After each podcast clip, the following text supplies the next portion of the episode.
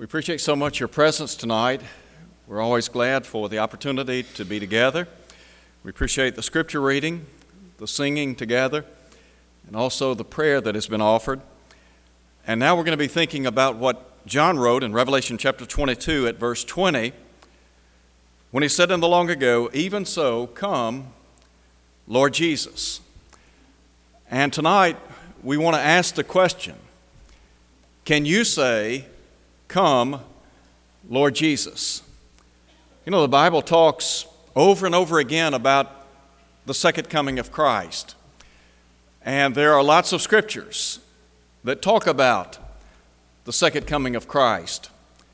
And really, as we have been singing, the second coming of Christ will signal the last day. Hard to imagine a time when the world as we know it will be no more, when time will be no more. And so we're going to be talking about that in just a moment or two. I do want to mention, I think next Sunday night, the young men have the worship service, or at least that's my understanding. I don't know. Is that right, Jared? So we want to encourage everyone to be a part of that. Uh, next Sunday night, the young men will be conducting our service. I know that, uh, I know that they have two men lined up to, to speak, and so you'll want to make sure that you're here to encourage them in that. Let's look tonight at Revelation chapter 22 in verse 20. John, of course, writes, He who testifies to these things says, Surely I am coming quickly. Amen. Even so, come, Lord Jesus. Tonight, as we think about the theme, can you say, Come, Lord Jesus? I would remind you that John, in writing this book, has been banished to the Isle of Patmos.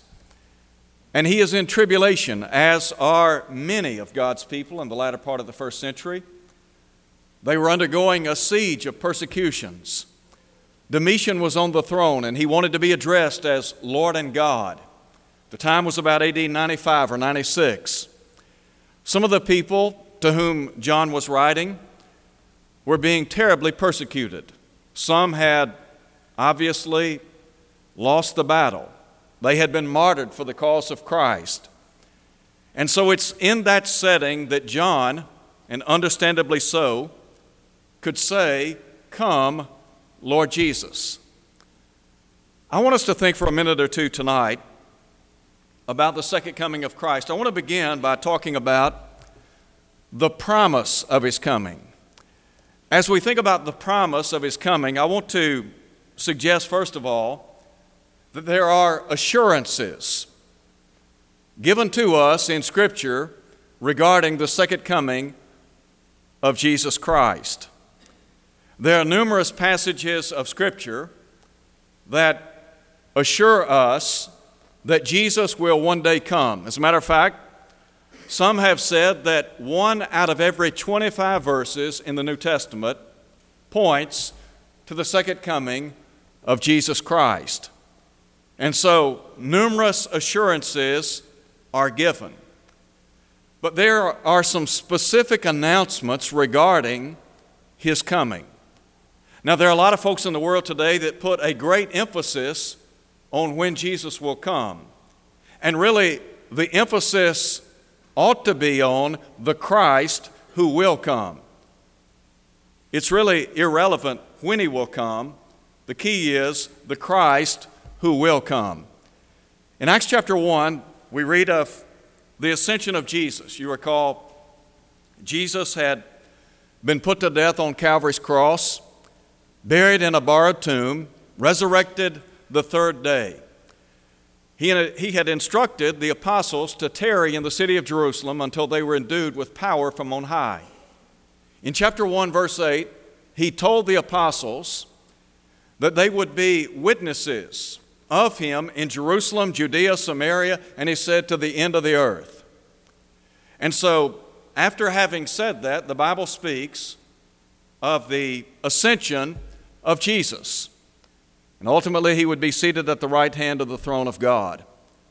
But there were some angels that appeared on that occasion, and they said, and they said to the apostles, You men of Galilee, why do you stand here gazing into heaven? This same Jesus that was taken up from you will so come in like manner as you have seen him go into heaven. And so the angels of God said to the apostles, the disciples, that the Lord would one day come again. Now, there are passages of Scripture that speak very clearly concerning the coming of Christ. I mentioned a moment ago, there are a lot of folks that try to forecast when is Jesus coming? Well, there are no signs relative to the second coming of Jesus. Sometimes people will look at Matthew chapter 24 and they will take the signs that are spoken of there as they relate to the impending destruction of the city of Jerusalem that occurred in AD 70, and they will use that to identify the signs of the time for the coming of Jesus. But the Lord said, Of that day and hour knoweth no man, not the angels of heaven, but He said, My Father only in Matthew chapter 24 at verse 36. What about the second coming of Christ? In 1 Thessalonians chapter 4, you remember the Apostle Paul is writing to Christians that had lost loved ones. Some of those people had lost loved ones who had died in Christ. And so he sought to comfort, to encourage them with their lost loved ones and their state. But in that context, he talks about the second coming of Jesus. And he said that the Lord himself shall descend from heaven with a shout with the voice of the archangel, with the trumpet of God. When Jesus comes, everyone will know it. As a matter of fact, Jesus said in John chapter 5 that when he comes, all that are in the grave shall hear his voice and shall come forth. Those that have done good to the resurrection of life, those that have done evil to the resurrection of condemnation in John chapter 5. Jesus, of course, has been given authority to judge the world, according to John chapter 5 at verse 22. That authority has been given unto him by the Father. So when Jesus comes, as Paul said, everyone will know about it. He will descend from heaven with a shout, with the voice of the archangel, with the trumpet of God, and the dead in Christ shall rise first. And then Peter, over in 2 Peter chapter 3, speaks in a very specific way about the second coming of Christ. He said that the day of the Lord will come as a thief in the night. In other words, he'll come when people are least expecting it.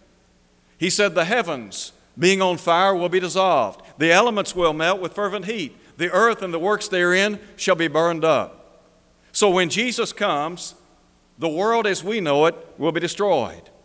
Everything that is seen with the visible eye will be done away.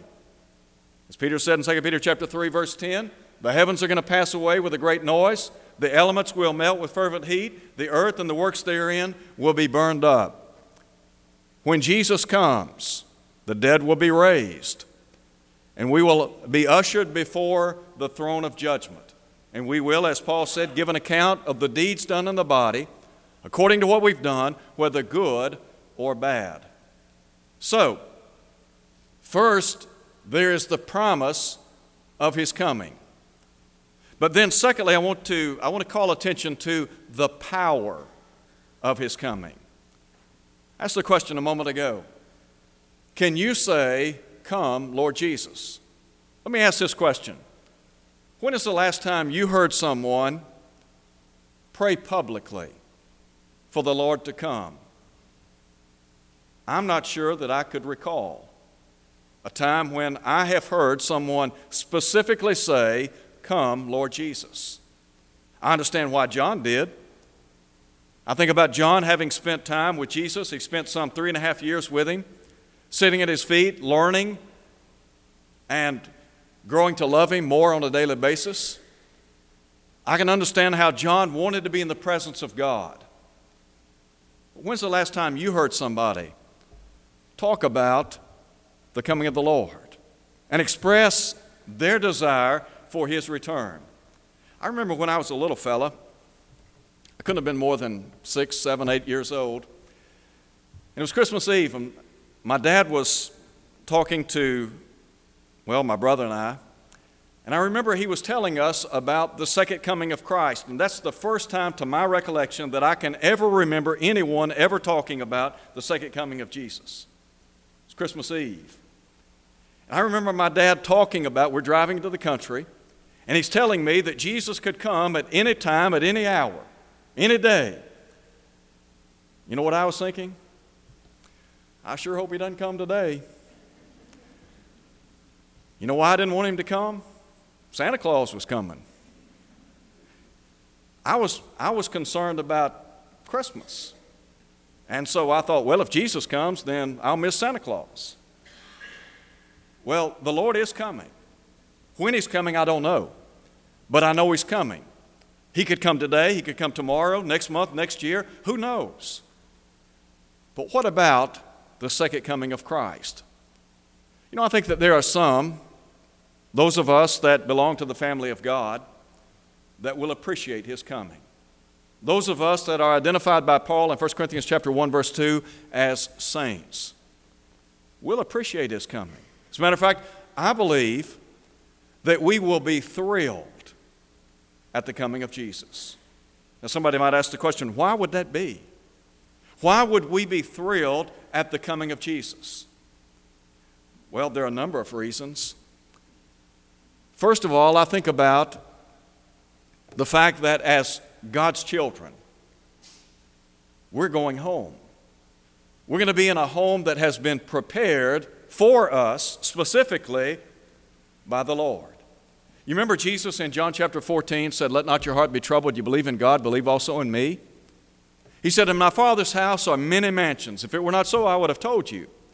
But I go to prepare a place for you. And if I go to prepare a place for you, he said, I will come again and receive you unto myself, that where I am, there you may be also.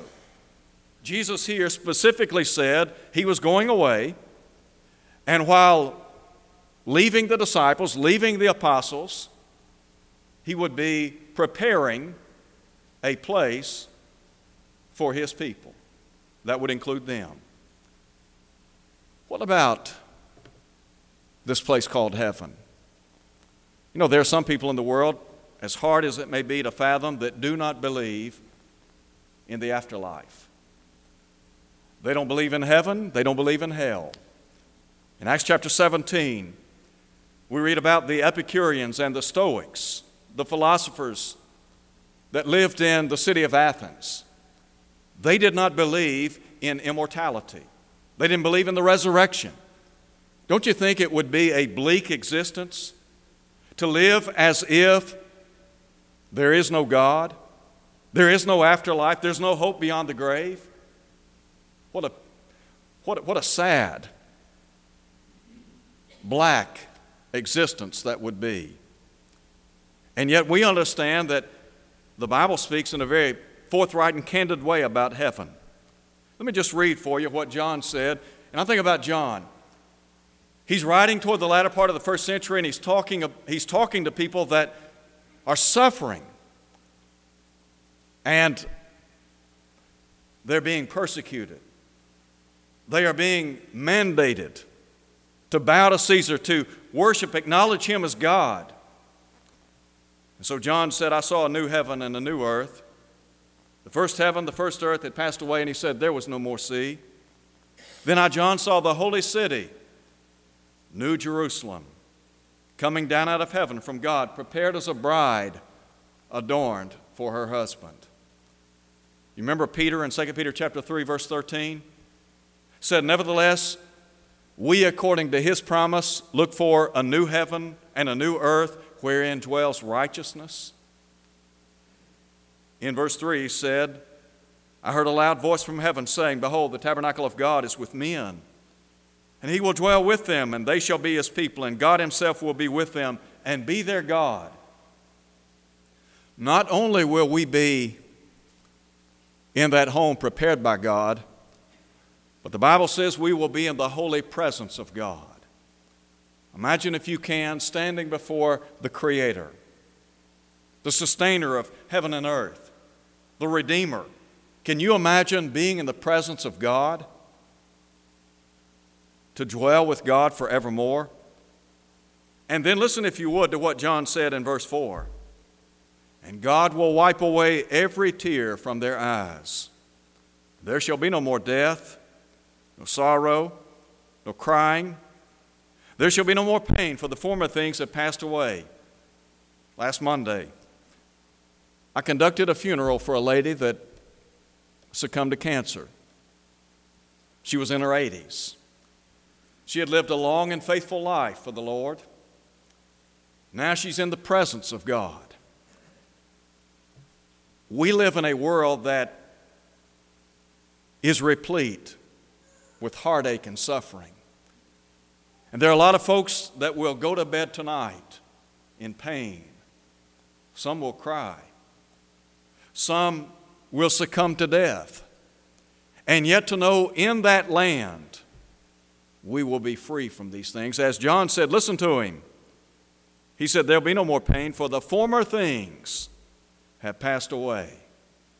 To know that the problems and the heartaches and the suffering that are so common to mankind, they'll be over. I understand why, as a child of God, we will be thrilled at the second coming of Christ.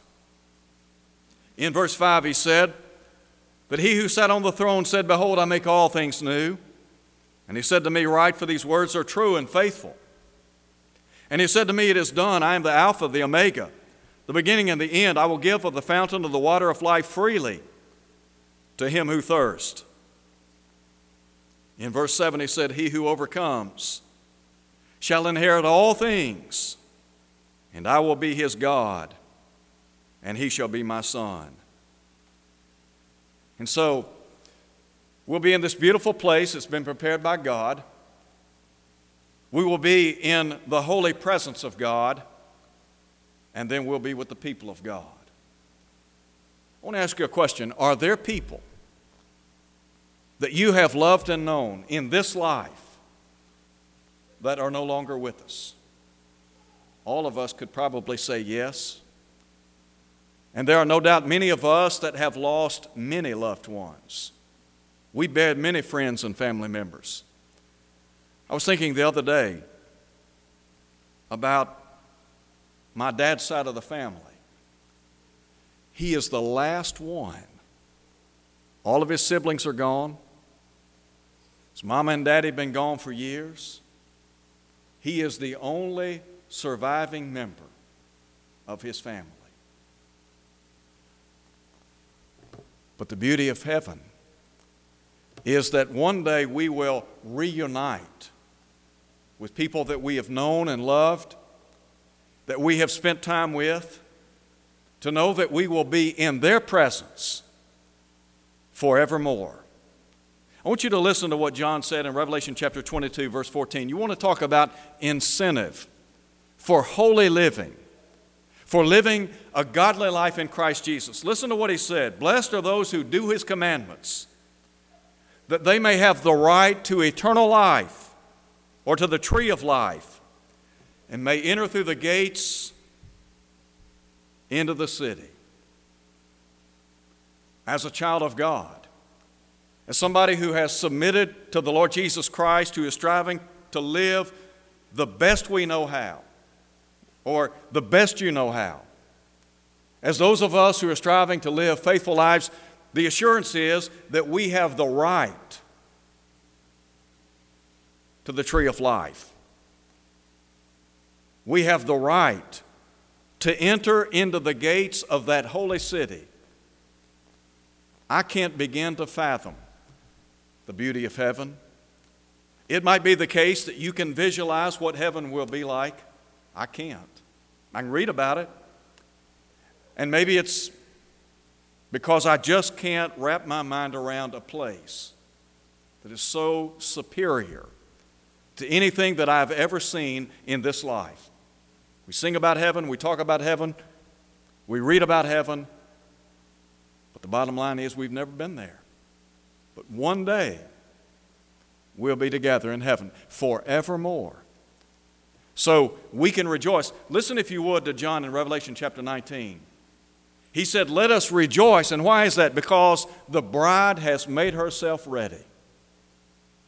to know that one day we're going to be in heaven together.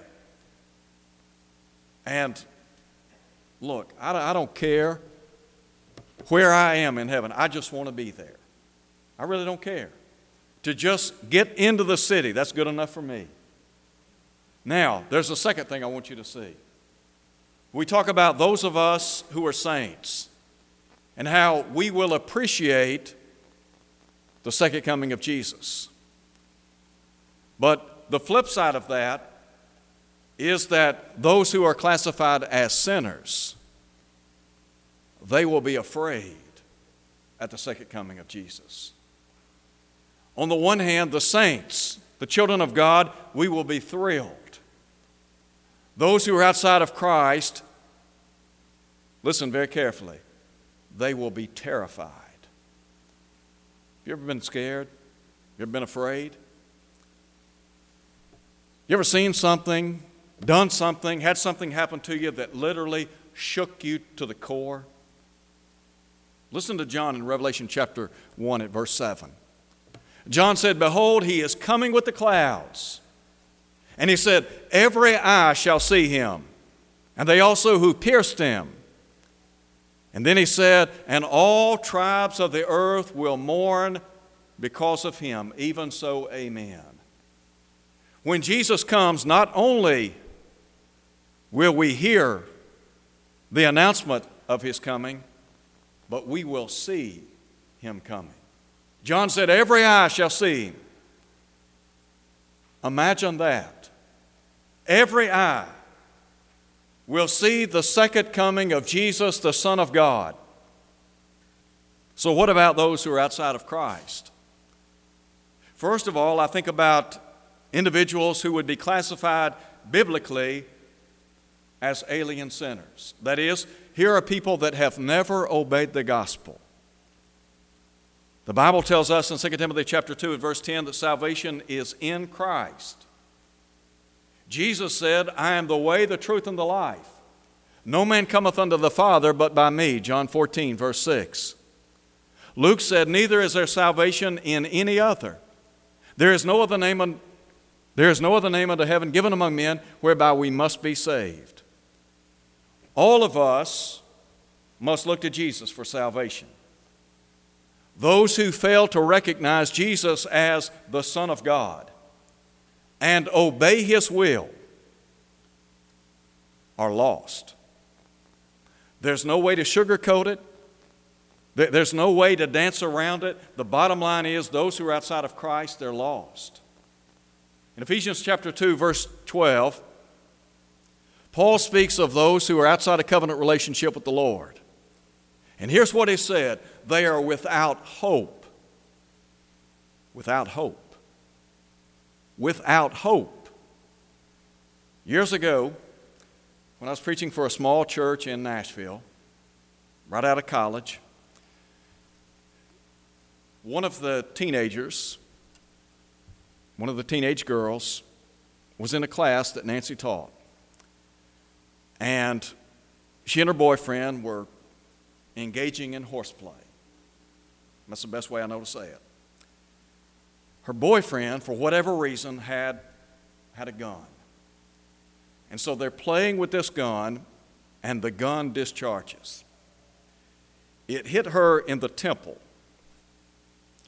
And so we go to the hospital. She's paralyzed on one side. She, she had learned sign language at an early age. And so she could communicate with people. She could write or communicate by sign language. And when we got to the hospital and visited with her and talked to her, it was one of those things where you think, you know what? She's going to be okay. Everything's going to be all right. Hopefully, she'll learn from this. She won't do anything foolish like this again.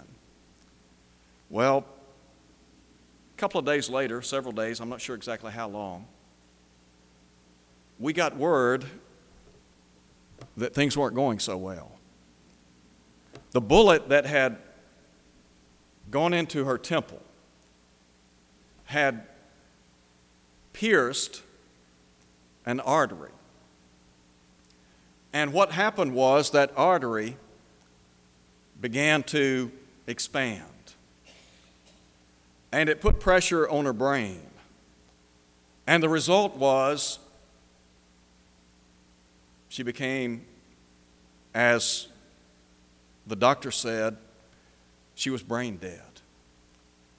I remember going in a room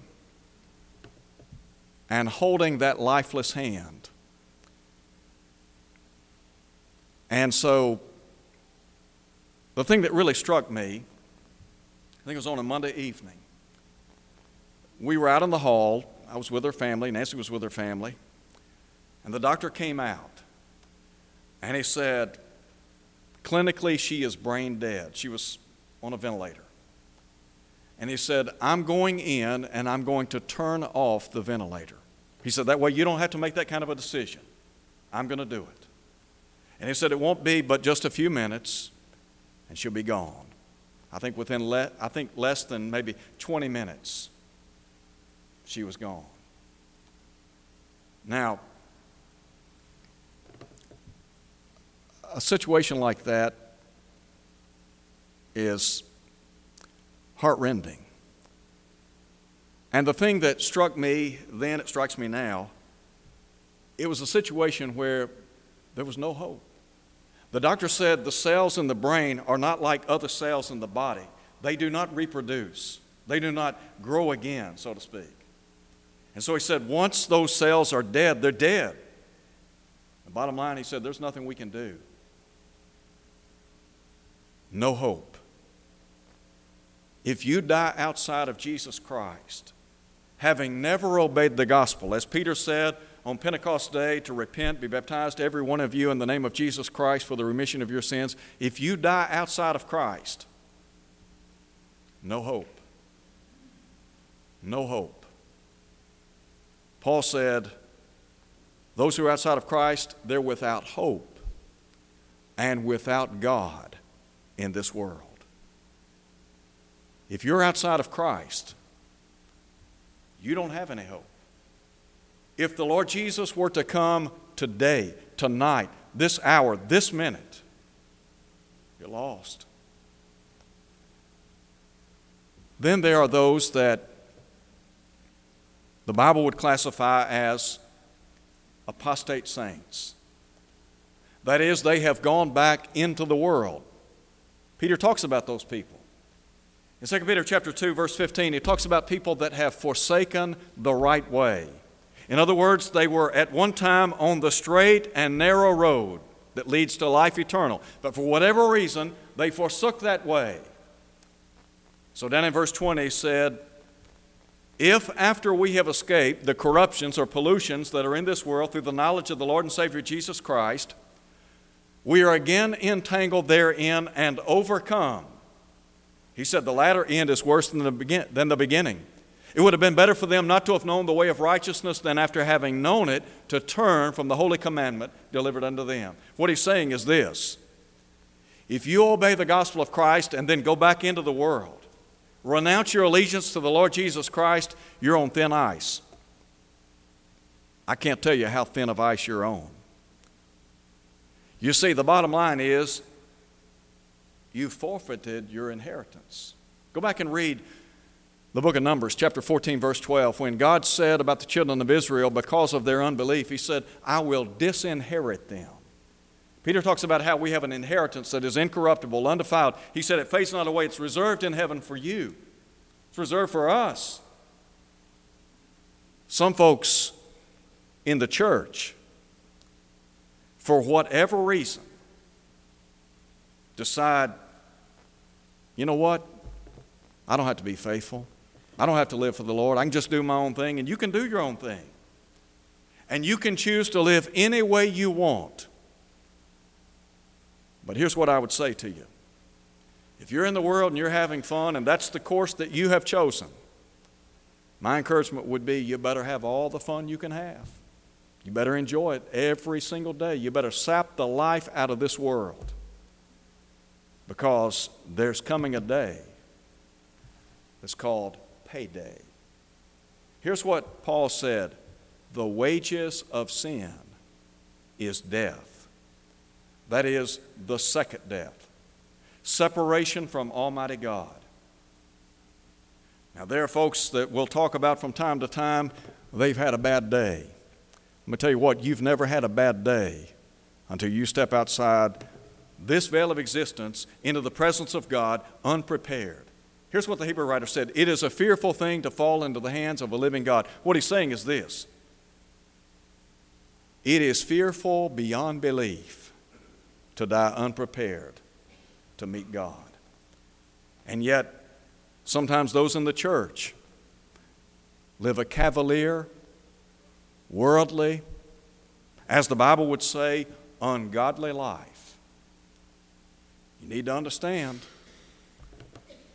the eyes of the Lord are in every place, beholding the evil and the good. The Lord knows how you're living. And the Bible says that God is not willing that any should perish, but that all should come to repentance. In Revelation chapter 2, the Bible talks about those who have left their first love. That is Jesus, no longer number one. In chapter 3, verse 16, he talks about those that have become lukewarm. And the Lord Jesus said, I wish that you were either hot or cold. But he said, Because you're lukewarm, I'll spew you out of my mouth. So, the Lord Jesus will come. Those who are in Christ, his children, be thrilled. Can't imagine what it's going to be like. On the other side, though, those who are outside of Christ, whether they've never obeyed the gospel, unfaithful to him, listen to Paul in 2 2 Thessalonians chapter 1. He said, To you that are afflicted, rest with us at the revelation of the Lord Jesus from heaven. The Bible says he will come with his holy angels, rendering vengeance on them that know not God and that obey not the gospel of our Lord Jesus Christ. Think about that. You see, on the one hand, he'll come for his people, take them home to be with him forevermore. Those who are outside of Christ, their fate eternal punishment. So tonight, I ask you this question Can you echo the words of John? Even so, come, Lord Jesus. I hope you can. If you can't, here's what I encourage you to do. If you've never obeyed the gospel, obey it tonight. Believe that Jesus is the Son of God. Jesus said, Except you believe that I'm He, you'll die in your sins. If you will if you will, put your faith and trust in Jesus. Repent of your sins, confess His name before others, be baptized into Christ. The Bible says your sins will be washed away. God will add you to the church. You'll be numbered among the saved. If you're here tonight and you're not faithful to His cause, I want to ask you this question What is keeping you from living a faithful life? You need to come home. You need to come home tonight. On one hand, God is pleading for you to come home. On the other hand, the devil's saying what you need to do is sit in your seat, just keep living the way you're living. You, and only you, can cast the deciding vote. So I ask you tonight, what will you do with Jesus as we stand and sing?